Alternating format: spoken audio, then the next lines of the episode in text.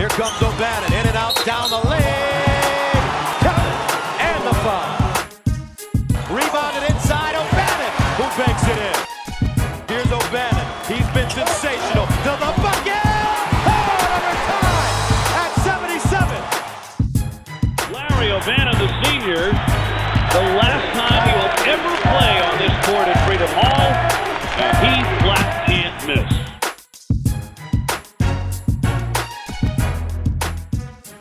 Welcome, welcome, guys. This is the Player's Perspective Uncensored with Larry O'Bannon. Appreciate you guys for tuning in, taking a few minutes out of your day to be here with us on the podcast. Can't say thank you enough.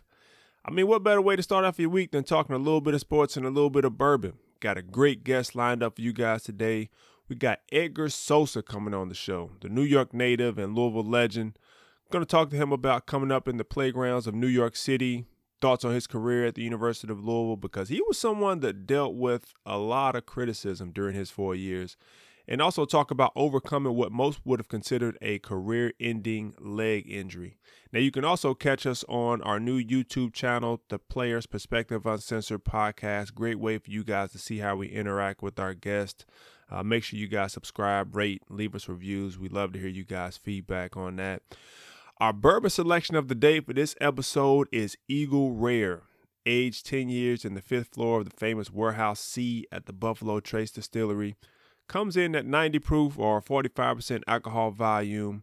Now, originally, Eagle Rare was 101 proof bourbon, but in 2005, they released a single barrel, which is 90 proof. And that's pretty much what you find on the shelves today. But it's a really popular bourbon and it's hard to find. So, more than likely, you're going to have to arrive at the store at the same time the bourbon does because it's not going to be on the shelves very long. But I can't wait to see what this hype is about. But in the meantime, let's go ahead and bring Sosa to the podcast and I'll let you guys know about the Eagle Rare here pretty soon. Little bro, Sos, welcome to the Players Perspective Uncensored podcast, my man. Happy to get you on, man. I know you're a busy man, but you know, glad you took a little bit of time out of your day to check in with us. Glad to have you on. How's everything been going? Everything good, man. Thanks for having me, man. I'm I'm happy to be here, just uh, taking it easy and enjoying the summer like everyone else, man.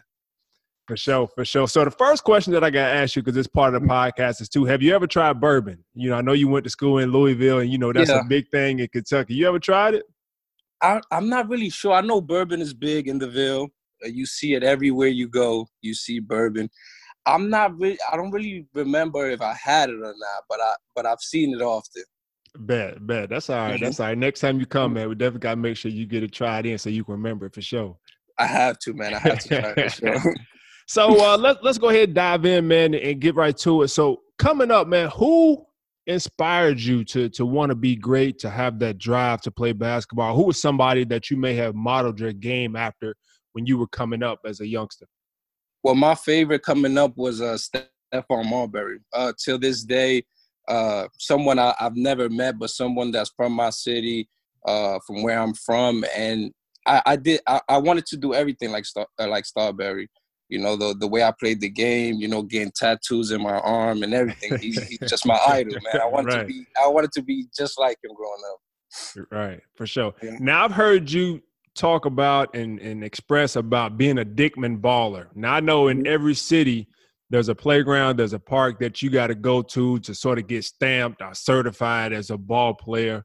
Yeah. Talk, talk to us about Dyckman Park. Is that like the certification yeah. stamp playground in the Bronx? Oh, it's it's it's the one place where you have to show yourself, and and and it's become in in so many ways kind of like the mecca of streetball basketball in New York City. Even bigger than Rucker. At at this point, I think it will have to be. I think the Rucker will always have the history. It will always have the you know the Kobe's, the Dr. J's, Allen Iversons. But I'm talking about if you would say who has the buzz the last I would say ten years uh-huh. You know, Dyckman Uptown definitely has it, and you know, it just happens to be that that's where I'm from. So that's where I got my start. That's where I built my confidence. That's where I think everything started for me as far as basketball goes. So give me some give me some legends. Who are some some Dyckman Park legends that have come through in the past few years, man, that are really been certified or stamped playing at that yeah. park besides well, yourself?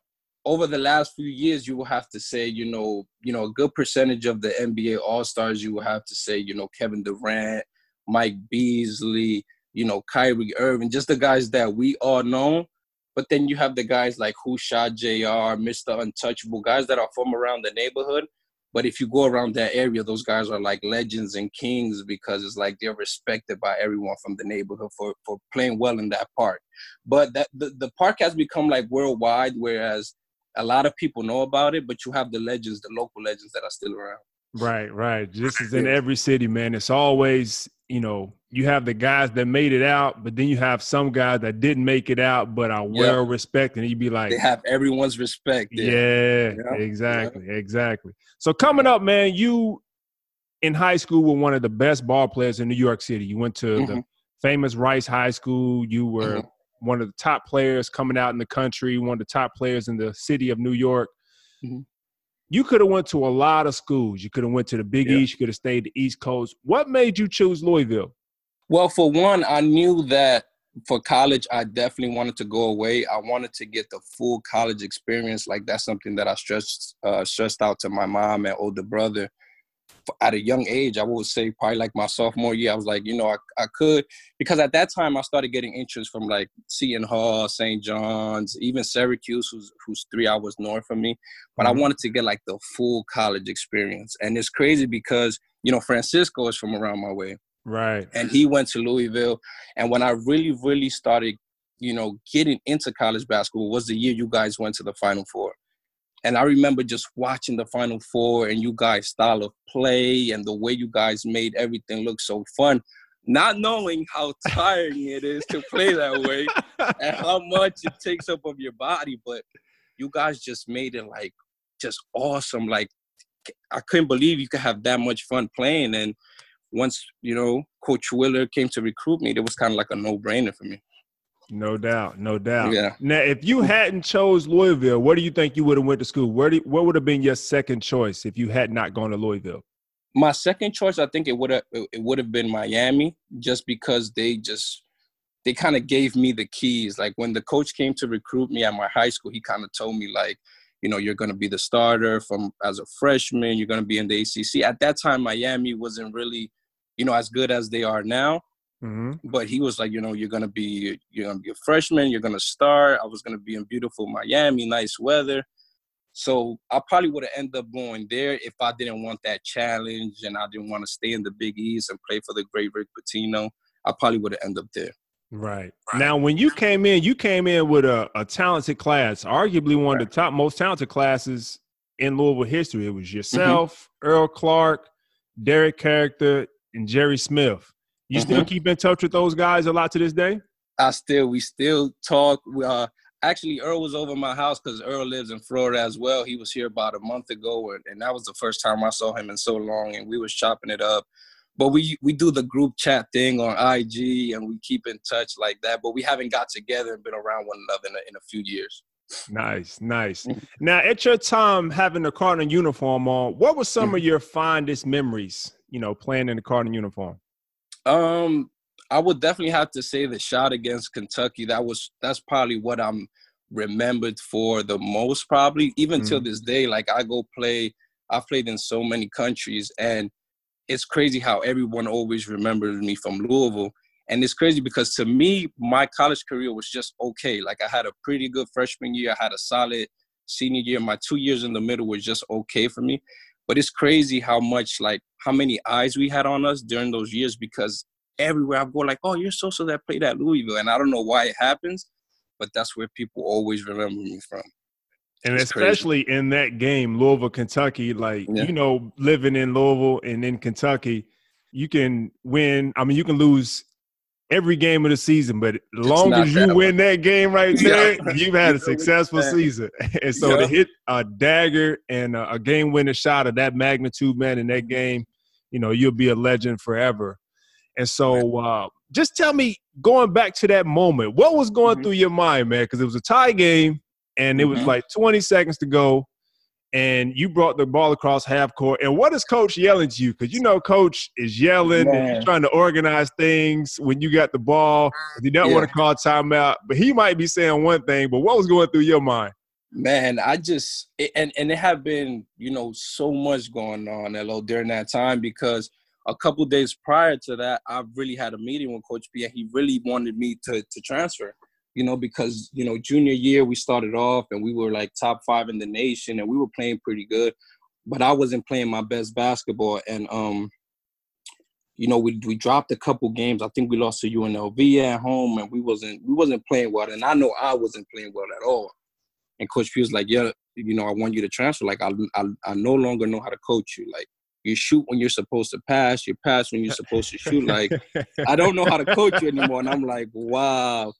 And it's crazy because that my junior year, uh, Andre had been starting for for most of uh for most of the season, and he starts me that game. So I'm like, wait, he tells me to transfer, but then he starts me. And that game, uh, I was just like, you know, I'm just gonna go out there. I was like, I, was already asked to transfer. Like, whatever happens, I gotta go home anyway. Like that's really what I thought at that age. Like, right. So you know, we had a good game. We were in control. You know, Kentucky made a made a run at the end. They tied it up, and I remember just getting the ball from T. Will. He inbounds it, and he's like, um, Coach P, he's supposed to run like a one, a one four pick and roll. And I'm just like, I'm like, bro, I'm taking this last shot. I don't care in my mind. I'm right. like, what's the worst thing that can happen? We, we go to overtime. But I'm like, right. bro, I'm taking this shot. So, you know, I, I go to make a move and I just see the defender keep backing up and I just stop and just just shot it and it went and it was crazy. But I really, I really thought in my mind way before I got it, like, yo, I'm taking this last shot and and the crazy part about it, he probably still got on you about the shot selection that you took, even yeah. though you made the shot. For sure, for sure. I already knew if that shot would have missed and something would have happened that we would have lost in overtime, that would probably been my last game, bro. right. And you know, and people always ask me about what I thought about the teams that came after us, and they're like, "How do you think you would have matched up with the?" 2012-13 team? How do you think you guys would have matched up against the 08-09 team? And I'm like, man, that 08-09 team, that was probably the most talented team that I've seen and from my time being um, at Louisville and just keeping up with it, you know, yeah. the time that I got there in the Rick Pitino era. Yeah. That was probably on from a talent standpoint, that was probably the most talented team, man. And uh, I was hurt, man, when you guys lost to Michigan State, but yeah. uh, just to see all you guys on that team assemble, man, that was a heck of a job to just to assemble a talented team like that. And I and I tell people not to cut you off. I tell people all the time, like that team, we legit had two starting fives. Like you had two players at each position that were really good. I feel like the second five could have, you know, been at another school and, and probably got into the tournament. Like that's how strong I feel about how talented we were during that year. But yeah, it's a it's a pity we didn't we didn't go all the way. But that team was stacked from from top to bottom. Right, and so I talked to a lot of guys, especially that played after me. I talked to your Peyton Sivas, you talked to your Terrence Williams, you talked to your Samardo Samuels. Mm-hmm. And everybody raves about Edgar Sosa's work ethic. And mm-hmm. so I want you to sort of talk to some of the young kids that might be listening because it seems like everybody wants the glory and everybody wants the end results of trying to make mm-hmm. it to the professional level. But mm-hmm. the work ethic sometimes is not always there. They want these, you know, professional right. dreams, but they don't have the professional work ethic. Talk right. about what drove you and how you were able to get that habit of you know just putting in that hard work and having it to match the aspirations because you have to have that work ethic to match the aspirations yeah. that you want yeah i think i think for me it's always been about like just being humble and just like knowing my weaknesses like i think for me like i'm i'm real i'm i'm super real with who i am as a basketball player uh, and i just try to attack my weaknesses the things that i feel that I'm pretty good at. I try to stay sharp in those areas, and then the things that you know I could um, get better at, I try to. Like, you know, I always analyze myself. Man, if I can cut down a couple pounds, I do this. If my shot ain't falling, I stay in the gym, shoot extra. But it's always about just wanting to be successful. Like this is really when you think about it, this is like for me, I've never worked a day in my life because it's like I get paid to do something that I'll do for that I can do for free, that I would do for free. Right. So for me, it's always just like I want to keep this a reality for as long as I can. So I just always attack it every day. Whatever I can do, whether it's an hour of cardio, getting shots up, going for a run, whatever it is, I always try to do it. So then when my career is over, I can never say, man, I could have went harder and maybe I could have played a year or two more. I just try to put my best foot forward every day. Right, right. Yeah. And so if I was to ask you, what are the keys to being a great point guard? What yeah. would you say? Um, I would say right now, I think uh LO, the game is changing so much. It went from when I was in college, the the point guard had to be more of a distributor and and you know set the offense up. And now you see the NBA, most of the point guards on every team are averaging 20 points per game or higher. For me, what I try to do first is I always want to be a, a teammate or a point guard that my guys like playing with. Like I don't care what I have to do. Like if I have to rev you up, if I have to get in your face, whatever. When the season's over, I, I would like my teammates to be like, man, I like playing with Edgar as my point guard. So that's that's the first thing, and then always keep your shooters and your big man happy. Like it's okay to, you know, to be aggressive and to take charge, but I feel like the most important thing for a point guard is just to keep your teammates happy because you have the ball 90 to 80 percent of the time you know when right. when you're the point guard so you can pick your spots of when you want to be aggressive but I, if if i had to like dumb it down to just one thing i'll just be like you know try to just keep your teammates happy nice now since you left the university of louisville and mm-hmm. since you know coach Pitino's left have you had a chance to keep up with the cards and and see how they're doing under the new era with coach mack uh, not the new era so much. You know, I follow the, the the U of L page. I haven't watched college basketball in so long. I make sure to watch the Kentucky game every year. But after like the you know the Peyton class, I've kind of don't watch religiously anymore. Like mm-hmm. I watch Peyton and Russ all the way through. I make sure I, I, I watched every one of those games. But now since I'm getting older, a lot has changed. You know, there's a lot of different faces. I haven't kept up with it as much but uh, but it's just something that I'm that I'm always going to do for my Cardinals for sure. That's crazy for me to sit here and, and watch and listen to you say, "Yeah, I've, I've gotten old. I'm a vet in the game." that's that's crazy to me, man. man, just the other day, I was just, I, and it's crazy. I tell people all the time, like, bro, I remember my first day of college, and I look up now and I'm like, I'm 32. Like I've been out of college 10 years. It's just time flies, bro. I know, I know, I know. so I want to flash back to 2011. Mm-hmm. It was a life changing moment for you. You're playing for your national team, the Dominican Republic. You guys are trying to mm-hmm. qualify for the Olympics. Yep. And you have a life changing injury, a Paul George type of injury. Yep. I want you to talk about the mental fortitude that it took to come back from that because that would have ended 95 to 99% of most people's careers. Right. And I want you to talk about the mental fortitude it took to come back from that and how it changed you as a player and as a man? Man, it changed me in so many ways, Alo. Like the first thing it did for sure is that it humbled me. It humbled me because, you know, after four years of college and, you know, as a competitor, what you always do, you always try to compare. So man, I was my, my first rookie year. I was in overseas. I was in Italy. Me and AJ Slaughter was was on the same team. We we grew to be great friends, mm-hmm. but I didn't appreciate it like I'm out here, I'm living in one of the most beautiful countries in the world. I'm getting paid. I'm I'm playing a high level of basketball. But in my mind, I'm like, man, I should have made the NBA. Why I'm not in the NBA? Da da da.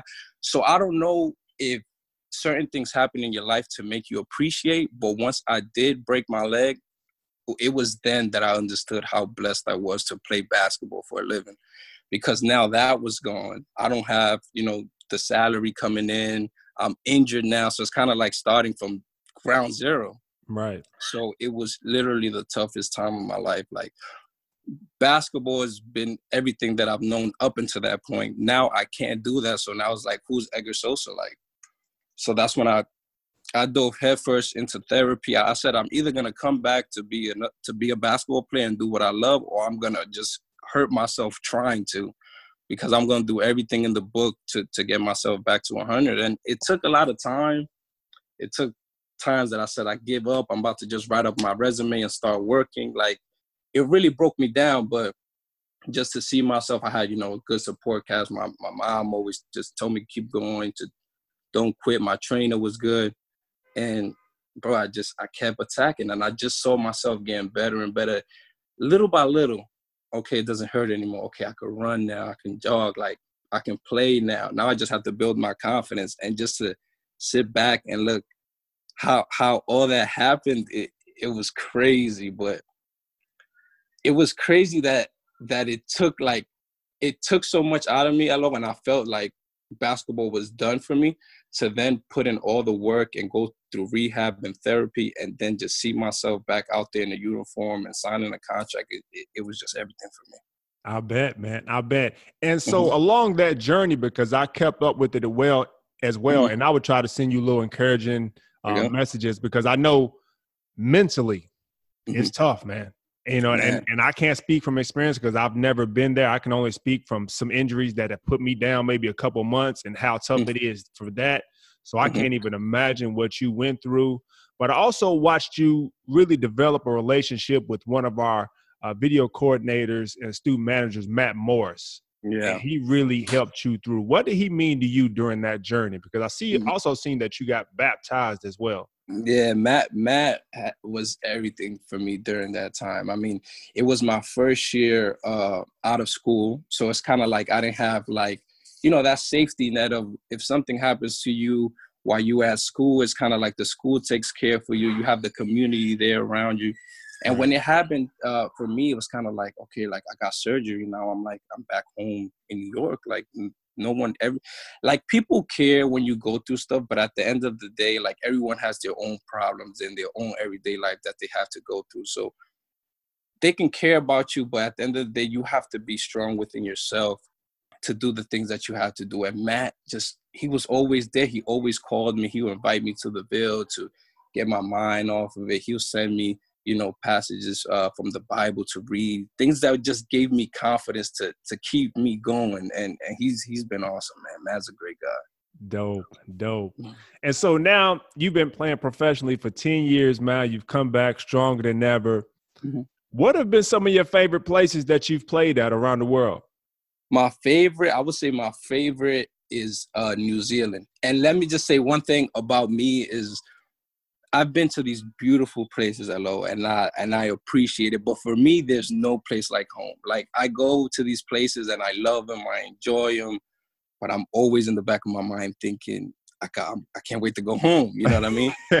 and right. New Zealand, New Zealand has been that one place where I was like, you know, if something I don't know dramatic was to ever happen and I can't go back to the states and I had to live somewhere, it would definitely be New Zealand. Like the people are are, are, are beautiful. Like the, the culture is awesome, nice weather. So I would have to say New Zealand. Jerusalem is another one as well. That was that was pretty dope.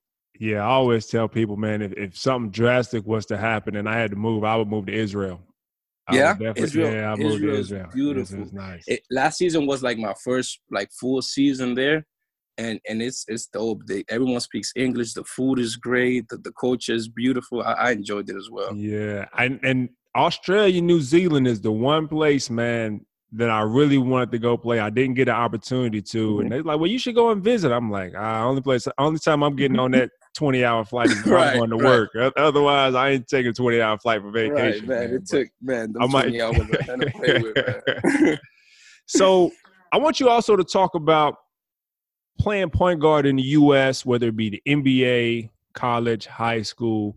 Mm-hmm. It's more so about you know, kind of like a little bit of ISO, but more so about scoring as well yeah. as compared to playing the international game as it being more cerebral, playing the pick and roll, really understanding the pick and roll and understanding where the pass was supposed to go. How was that adjustment from you going from playing point guard here to playing internationally? Uh, it was a huge adjustment because when um when I first got overseas, you know, I think Coach P uh, does a great job in um, teaching us how to play all styles of basketball. Whether you play for a team that gets up and down, a team that pounds it inside, a team that slows it down and play half court game.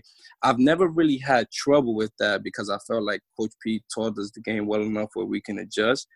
But um, just being a point guard in the in the in, in the states and in international basketball is different because you can score all the points that you want, but if you're not making winning plays, you're you're most of the time we're not going to win at the end of the game internationally. Right. I don't know exactly how that works, but it's just a lot more than scoring when you play the, the point guard internationally. You have to set the tone, you have to push the tempo, you have to do so so much where I feel as in America, I never played in the NBA, but I feel like, you know, if if a point guard gets his 20 and 10 or his 25 and 10, I feel like he's done his job. Now, what is the shooting guard doing? What is the three doing?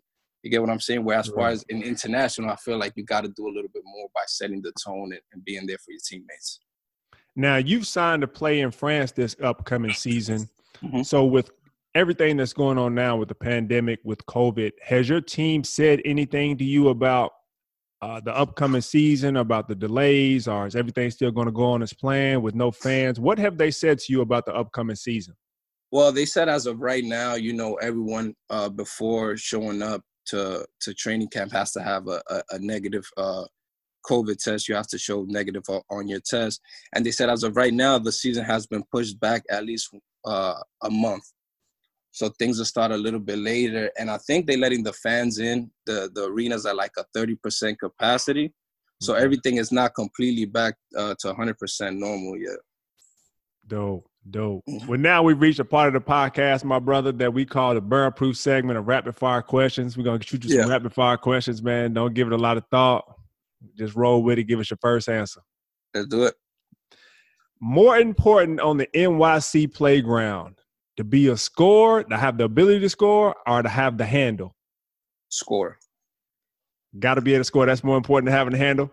You got to be a scorer. I mean, in New York City, you could be the guy to get the oohs and the ahs, but the guys that they're going to talk about in the neighborhoods is the guy that had 40 or the guy that had 55. They don't care how ugly it is. If you did it all jump shots, all layups, if you could only go right, if you have 50 in the neighborhood, they're going to talk about it. Bad. NYC pizza or the street hot dog? NYC Pizza Pizza. is a legend. It's what is the city is known for, so I will take that over the hot dog.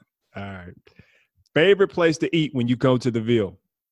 Favorite place to eat when I'm in the Ville? Sapporo's. Sushi spot on, I think, Bardstown. Yep. Sapporo's have to. Every time I'm in the Ville, I have to go there. That. Yeah, that's nice. Mhm. Your Mhm. favorite NBA analyst or commentator? I'll go with Mark Jackson. I like Mark Jackson. I like the little swag he puts in his little sayings, hand down, man down. I'll go with Mark Jackson. I agree. I agree. Mm-hmm. Cardi B or Nicki Minaj? Cardi B. Uh, I like them both actually, but Cardi B has more of the, you know, has has the flow going right now. So I'll go with Cardi B. Okay, a little bit more of the Spanish flavor too. I Yeah. okay. This is a question we call franchise, sign, and wave. We're gonna go New York point guard edition. So you got to Mhm. franchise a guy that you're gonna build your team around. Mhm. You got to sign a guy that you're gonna keep on the team, and you got to waive a guy that you just can't keep. Got it. Kenny Anderson, Stephon Marbury, hmm Mark Jackson. Oh, I'm going to franchise Stephon Marbury. I am going to sign. I'll sign. Ah, I'll sign Mark Jackson. I'll sign Mark, and I have to wave Kenny. I love him. Oh, you gonna wave Kenny I Anderson? know, I know, bro. I know. But Stephon Marbury got to get the franchise. One of my favorite players all time. And then Mark Jackson. I just, I got, I got, I can't wave Mark. I can't wave. Oh man, that's tough. that's tough. Yeah. Um. I man, that, that's tough. I don't even know how I would do that one. Yeah. I guess we depending on which level we talking about. If we talking about high school, I'm going franchise. But I, since we we probably talking about professional level, yeah. man, that's that's tough. I'm I'm probably going. Man, that's that's tough. I'm gonna sign Mark Jackson. Mark Jackson's gonna be on my team because he's a winner. Lasted a long time in the league. I gotta keep him, but that means I gotta Mhm. waive Kenny Anderson or Marbury. Marbury was probably a better talent, Mm-hmm. but Kenny Anderson was nice, man. Left-handed too. And if you're talking about franchising, you have to build your team around. I'm probably gonna franchise Kenny Anderson, sign Mark Jackson. I, I probably got to wave Marbury. I'm probably gonna get killed for that. Yeah. See, and I feel the same way. It's crazy, bro, because Stephon Marbury is one of my all-time favorite players. But then you think about when you franchise, you want a point guard that's does a little bit of everything. I think Stephon is more scoring minded, maybe. I don't. Yeah. That one's tough, man. Yeah. That was tough. That was tough. Your childhood crush growing up, Rev Run's uh, daughter, Angela Simmons. Angela Simmons. Wow, I was in love with her in high school, bro. Yep, Angela Simmons. Yep. Okay. Toughest person you ever had to guard. toughest person I've had to guard by far, Ty Lawson. Uh, NCAA, was that 08 year, sophomore year? Yeah, bro. Uh, fast, explosive. Can't really give him too much room because he can shoot it as well. You play up on him. He's just so strong and fast and low to the ground. Till this day, uh, Ty Lawson. Yeah, he's tough and he's strong too. Yeah, man. Last question. Favorite hoop shoes of all time that you like to hoop in? Nike Kyrie ones. Nike. Till this Kyrie day, I try to find them, and they they're a little bit rare. But for me, the most comfortable and light shoe ever. I think the most comfortable shoe for me, man, my favorite shoe was the uh, Huarache 2K4s. Them Yeah, with the strap Kobes. across the top. Yeah, with the strap across the top. Oh man, I, used to love like them. those. I love them. I So, like. It's been a pleasure to have you on the podcast, my brother. Man, I appreciate you taking a little bit of time out of your day to come through and join us, man. It's a pleasure to see you. You're looking good. Uh, best of luck on the upcoming season, man. Do what vets do. Get out there, get buckets, make your team win, and uh, just be great, man, like you always have been. I appreciate you, Hello, for having me on your show, and uh, thank you so much, bro. And now for our final review of our bourbon selection of the day, which was Eagle Rare. Uh, bourbon that's pretty hard to find. We always start off our review with nosing the bourbon, and it comes off pretty soft on the nose. Has some vanilla and wood aroma in there. That was the first thing that I noticed. Also picked up a little bit of tobacco in there as well. Now to the sip, the energy was pretty solid. It definitely introduced itself to you. Had a good texture to it. You can feel the oil bodies that stick to the tongue. It sort of helps you pick up the notes on your palate. Now on the palate, it was a good amount of oak wood flavor. Definitely a large amount of spice in the back of the mouth. Also had a, a hint of chocolate in there with it. Carried some heat in transition. I'd probably say about a 7 out of 10 on the heat scale, which you sort of come to expect with most rye bourbons. Now, coming out of the warm transition, the aftertaste was sort of short and on the dry side. You know, there was a late return of the tobacco flavor that you really picked up on the initial smell, but wasn't much there in the aftertaste. But still a quality bourbon, especially for the price point, 45 to 60 bucks. But that's if you can find it. Now I'd be interested to hear you guys' thoughts on the Eagle Rare if you can find it in the store on the shelves. But like I said, you definitely have to get there when the truck gets there. That's our review for the day. Really appreciate Sosa for coming on the podcast. He is a walking example of determination and perseverance, man. And I'm proud of everything that he's accomplished. Uh, it's great to hear his story. Now, make sure you guys go subscribe to us on our podcast platforms, on our YouTube platform. Rate us, leave reviews. We love to hear you guys' feedback. Go follow us on Twitter. Our handle is the PPU Podcast, and on Instagram, the Players Perspective Podcast. That'll do it for this episode. See you guys next week. Thank you guys for tuning in. And that's the Players Perspective.